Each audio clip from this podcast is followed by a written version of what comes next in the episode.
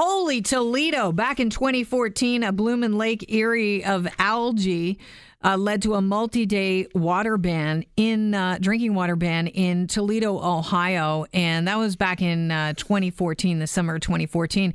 Now, apparently, there is an algae bloom out in the middle of Lake Erie. And it is the, the star actually, to put this in perspective, did this very well. They said the it is roughly 50 kilometers more than double the distance between Highway 427 and the Don Valley Parkway. Double the distance. That amount of algae is in Lake Erie. And it not only threatens a large amount of the ecosystem in the lake, but it also could threaten us. We're joined by Dr. Warren Currie, who's a research scientist at the Great Lakes Laboratory for Fisheries and Aquatic Sciences. Welcome to the show. Hi, nice to speak to you this morning. Thanks for being here. Now, algae is normal as far as uh, lakes are concerned, isn't it? Absolutely. Uh, if we didn't have algae, we wouldn't have all of the other uh, organisms that we want in the lakes as well, too. So, how is it getting out of control? So, uh, what's happening right now in Lake Erie is that there's an excess amount of nutrient that's actually coming into the lake. The majority of the nutrient right now is coming uh, uh, to, into the, uh, the lake near Toledo um, by the Maumee River. Um, this is primarily phosphorus, and it's coming mostly from agricultural uh, sources. So now I, I'm not well versed in agriculture, but or phosphorus, but is this coming from waste material from animals? Some of it. Um, primarily, what happens is that when we have these uh, bad algal years, um, and we've had three of them since uh, 2015, um, it's usually associated with really heavy spring rainfall. Mm. So, what happens is that um, the fields have been prepared, um, and then we get a huge rainfall, and then we get runoff from the fields that gets into the rivers it's transported into Lake Erie, and then we have an algal bloom. Does the heat contribute to the algae bloom? Yes, absolutely. Um, the the species that uh, uh, tends to grow during the algal blooms are uh, cyanobacteria, and these are um, a type of photosynthetic bacteria that will grow at warmer temperatures much better than they grow, grow at colder temperatures. So we tend to get the peak bloom at the end of July and early August, and right now we're right in the midst of it. Now, when you've got okay, so it's it's hot temperature outside, you've got a large algae bloom or alga bloom, as you say. Mm-hmm. Will that actually heat the lake up even more underneath the bloom?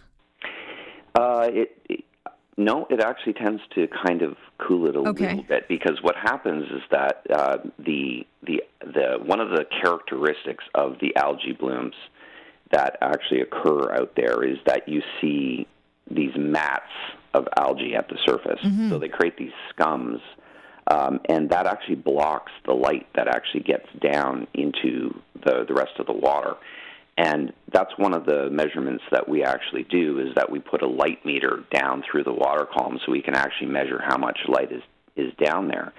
And so all of the, the the light is being intercepted at the surface, and it actually prevents some of the the light from getting down uh, below and actually um, getting to the algae that's there, so they float at the surface. Hmm.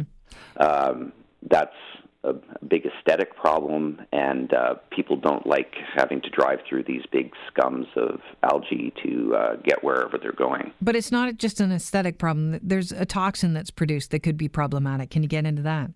Yes.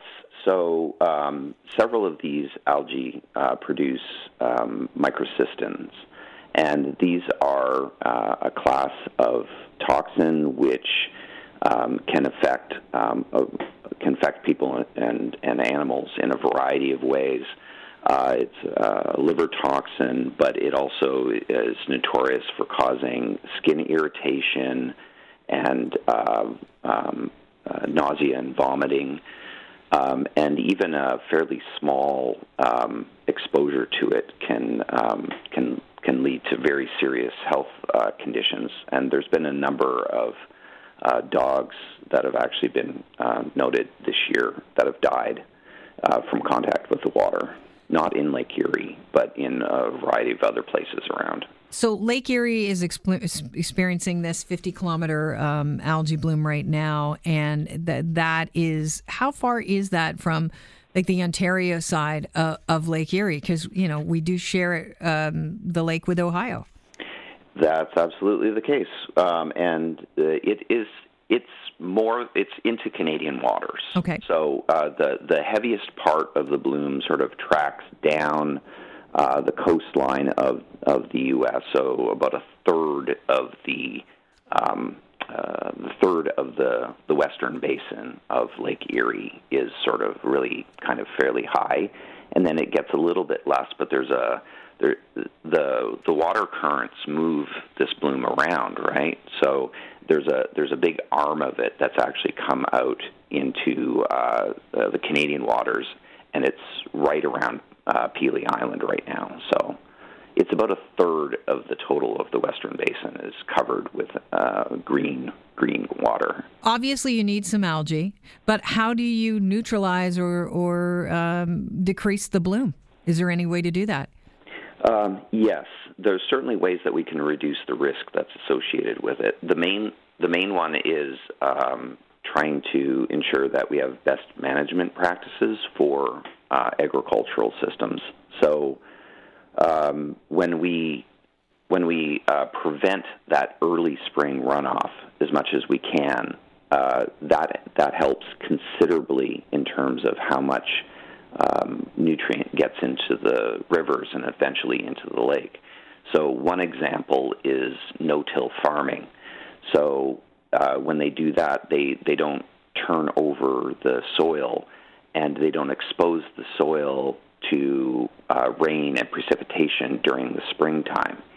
Uh, that's a that's one example of a type of best management practice that can really help to reduce algal blooms. Uh, the other one is targeted um, uh, targeted uh, nutrients.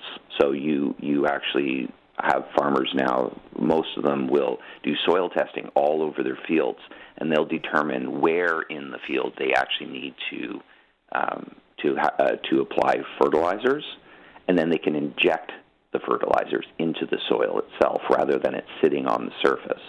So if it sits on the surface, it can just very easily run off. But if it's injected into the soil, then it's uh, it's much better uh, and much like less likely to uh, run off and get in the rivers. If it does run off and we've got an algae bloom, how do you deal with it? Can we just can we somehow skim some of the algae off the lake, or is that an impossibility? Um, it's not an impossibility. It's just a Herculean task. Uh, it would never it would never be realistic to do it. We're we're talking um, uh, a, a huge area and the uh, if you remember when I was just saying about how the algae, when you um, it creates these scums at the surface. Mm-hmm. If you remove the scum, all you do is that you allow the algae that's below it to get more light and grow better. Right. So it's. Uh, do you have to wait for the, the cooler temperature to kill off some of the algae? Is that what happens? Do we naturally, you know, kill off some in the winter and? Yeah, well, yeah, there's a peak bloom hmm. season, mm. which basically goes through until about September, and then at which point the, the bloom starts to dissipate on its own.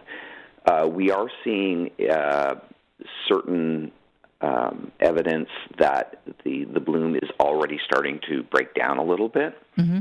Um, so if you if people are ever out there and they see these foamy water or rings of foam that are out on the green green water, those are uh, essentially breakdown products from the cells.